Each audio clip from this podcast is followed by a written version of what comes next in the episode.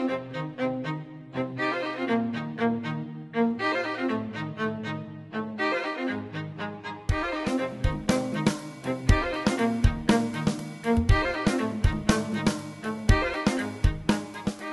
podcast is brought to you by Nova Southeastern University's Fischler School of Education and Human Services. The Fischler School has the largest graduate school of education at an accredited university, serving more than 14,000 students each academic year in some 55 cities across the United States, plus approximately 40 other countries. Hello, this is Dr. Marilyn Gardner with the United States Distance Learning Association, and thank you for joining us for this week's podcast entitled Mash Up or Crash Up the intersection of real time learning tools with learning management systems. I think you're going to definitely enjoy this podcast, and we are very lucky to have with us today Alan D. Greenberg, who's senior analyst and partner with Wainhouse Research. Alan, thank you for joining us. Thank you for having me. Thank you. Many of you may know Alan in the industry. Alan actually has worked in telecommunications, conferencing, software, and services, and in various multimedia arenas for almost 25 years. And I know Wainhouse Research Education has a tremendous reputation, and you lead the e learning strategic advisory service there. And most recently was the principal author of the Distance Education and E Learning Landscape, which is, I'm told, a wonderful three volume series on emerging and converging technologies. And I'm really looking forward to being even more in depth into your, your work. In fact, I hadn't realized how many research projects and reports you'd published. Do you think you can share them with us? Some sure, research. sure. Thank you, Dr. Gardner. Uh, a number of the things that we do at Wainhouse Research, we publish sponsored white papers. So very often a vendor will, will encourage us to go off and look at a particular area.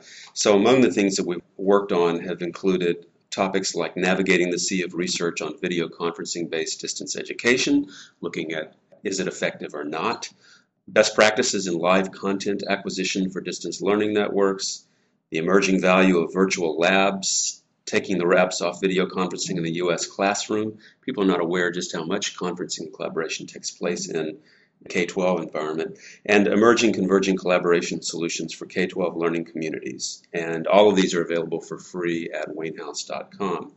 Published a three-volume report you mentioned, and uh, the first volume focuses on uh, learning management systems and some extra, what I call extra tools, Adobe, Second Life, and, and some online worlds.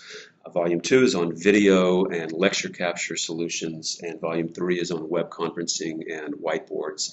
Let's call them synchronous interaction enablers, is, is what I call them. So I cover a lot of companies that your listeners will be familiar with, companies like Polycom, Tandberg, Elluminate, Cisco, IBM, Adobe, and so forth. All, all the folks who are making technologies that are used for distance education and e-learning. Excellent. I'm sure a lot of our listeners will want to contact you, and you can be assured at the end of the podcast, we're going to give you more details on how you can contact Alan and, and maybe get access to some of these mm-hmm. uh, wonderful reports and publications.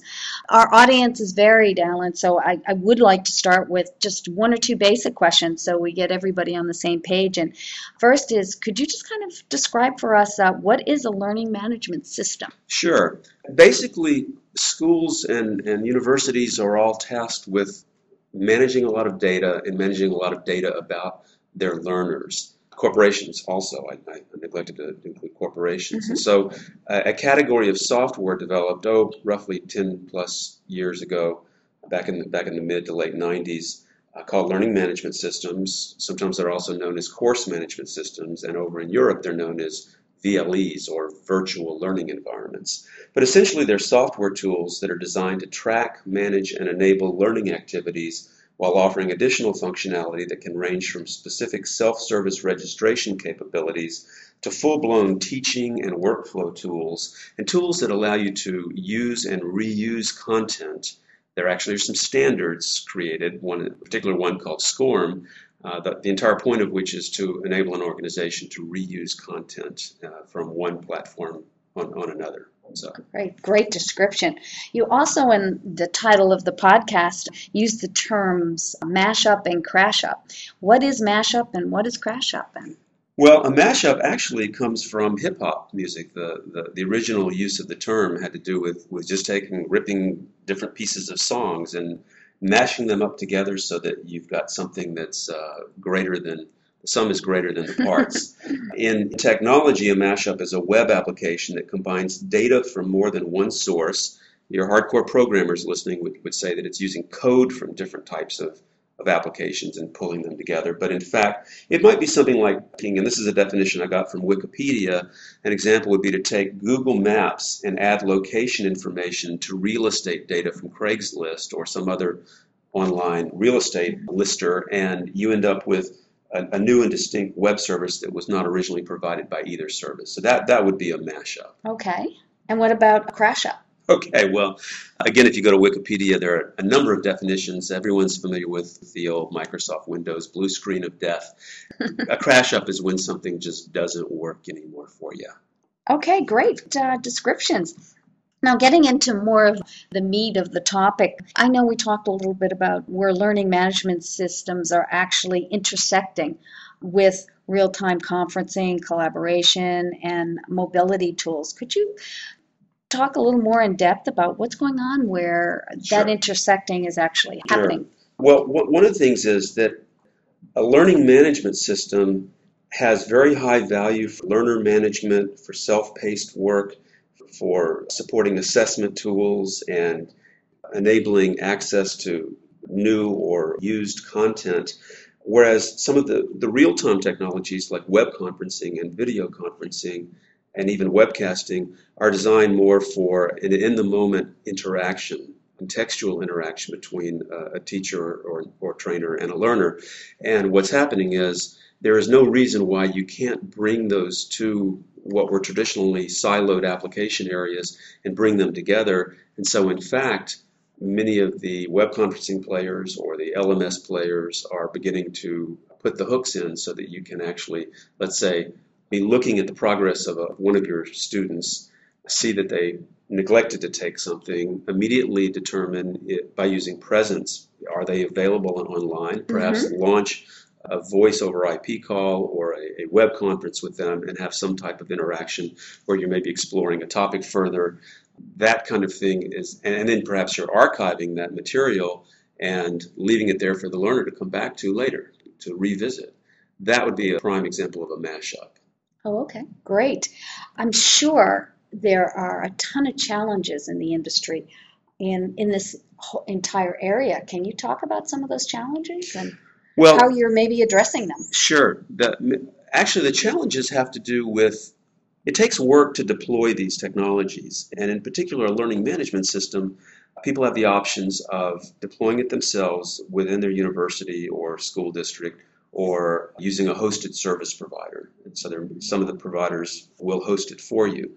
And as with any technology that's is not necessarily mainstreamed, or any technology in general, you have some you have the rise and fall of some vendors. You have some vendors that tend to get a stranglehold on the market and, and prevent innovation. Protestations notwithstanding, they it make it difficult for others to build new capabilities and features. So some of it is sorting through. The challenge for a, a learning organization is to sort through which platforms make sense and why. That's one set of challenges. And then the other has to do with I'll talk about in a moment some of the directions that are taking place for e-learning, but it has to do with what are your platforms? Who are you re- how are you reaching people? To what types of platforms are you reaching people? And how are you making it all work when you have so many different types of devices and networks and so forth? So those are those are some of the biggest challenges. Okay. I'm going to ask you to look into your crystal ball. What's the future? Where is it going? What do you think is going to happen? The future is M learning. M learning standing for mobile learning. And the the couple of barriers a few years ago I would put up a chart that said that there were some particular barriers to, technology barriers to the growth of e-learning and the growth of uh, even some other communications technologies that had to do with display technologies and usability at, at, a, at a handset level. Because if you think about it, the most ubiquitous device is not exactly the PC. The most ubiquitous device is a cellular phone. So that barrier we've overcome, and I'd say Apple's introduction of the iPhone was the the laying down the gauntlet or the strategic inflection point, or whatever you want to call the major shift in the universe. And what that's done is allowed people to get really excited, uh, particularly with, with Apple's March 2008 introduction of the iPhone 2.0 software developer kit, their SDK, they're now providing Microsoft Exchange support. So there's no reason why all the universities and school districts that use Exchange would not be able to support their staff and faculty and learners with iPhones and e- providing email. They provide Cisco VPN support, certificates and identities, enforced security, automated device configuration, and remote wipe so that if you lose the cell phone, you can actually clean it of all its contents. And, and that's pretty important when you, you've got, uh, let's say, you've got researchers who have important stuff on their cell phones. And the iPhone SDK, when it was introduced, had 100,000 downloads in the first four days. So you're going to see some very suddenly Apple is opening up the platform in a way that they you know did not necessarily do for some of their past platforms and mobility is where it's at. So you've got universities already giving their students everybody when you come in you get either an iPod touch or an iPhone or a, MacBook and uh, you're going to see a lot more of that. So think about the kinds of taking of content and learning content, training content, and purposing it for the iPhone or for a smartphone. It doesn't have to be Apple. You know, the jury's still out on. Uh, there are plenty of other smartphones out there, but mm-hmm. it's the ubiquitousness and the ability to reach people, particularly adult learners, which is the fastest growing segment of the uh, educational population. It's a way to reach people. Incredibly fascinating. Thank you for looking in your crystal ball. I'm going to ask you to look even a little further and what's maybe the next hot thing for distance education and e-learning? Do you have any insight into that? Well, I, I do make some predictions in my distance education and e-learning report, and uh, some of those have to do with the future of LMS platforms and the things that they will contain within four to five years. And I'd say if the LMS vendors are not thinking about these capabilities, they're missing the boat and they're going to be outmaneuvered.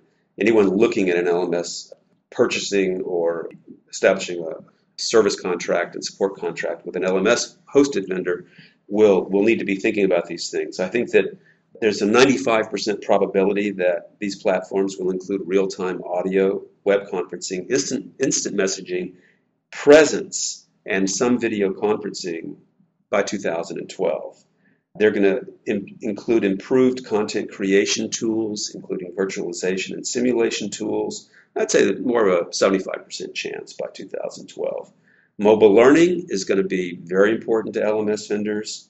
And then the last thing is the concept of context sensitivity, and you heard this here, folks, is it's going to evolve into a higher priority for e-learning and become a key component of buying criteria by 2012. I think there's a 100% chance of that. And by that I mean that the vendors are going to have to finally start listening to what the users and teachers and trainers are asking for, which is give us more that helps us create the right context and the right interactions with our learners, context sensitivity, and the tools need to enable that instead of being create latency or or barriers between us and our learners, because that's been the biggest issue with technology in the past.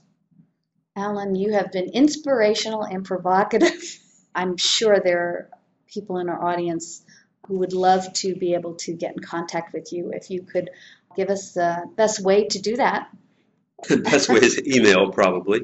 A Greenbergs, that's A G R E E N B E R G, at wainhouse.com. And I'll spell that. It's W A I N H O U S E, wainhouse.com, not Wainwright.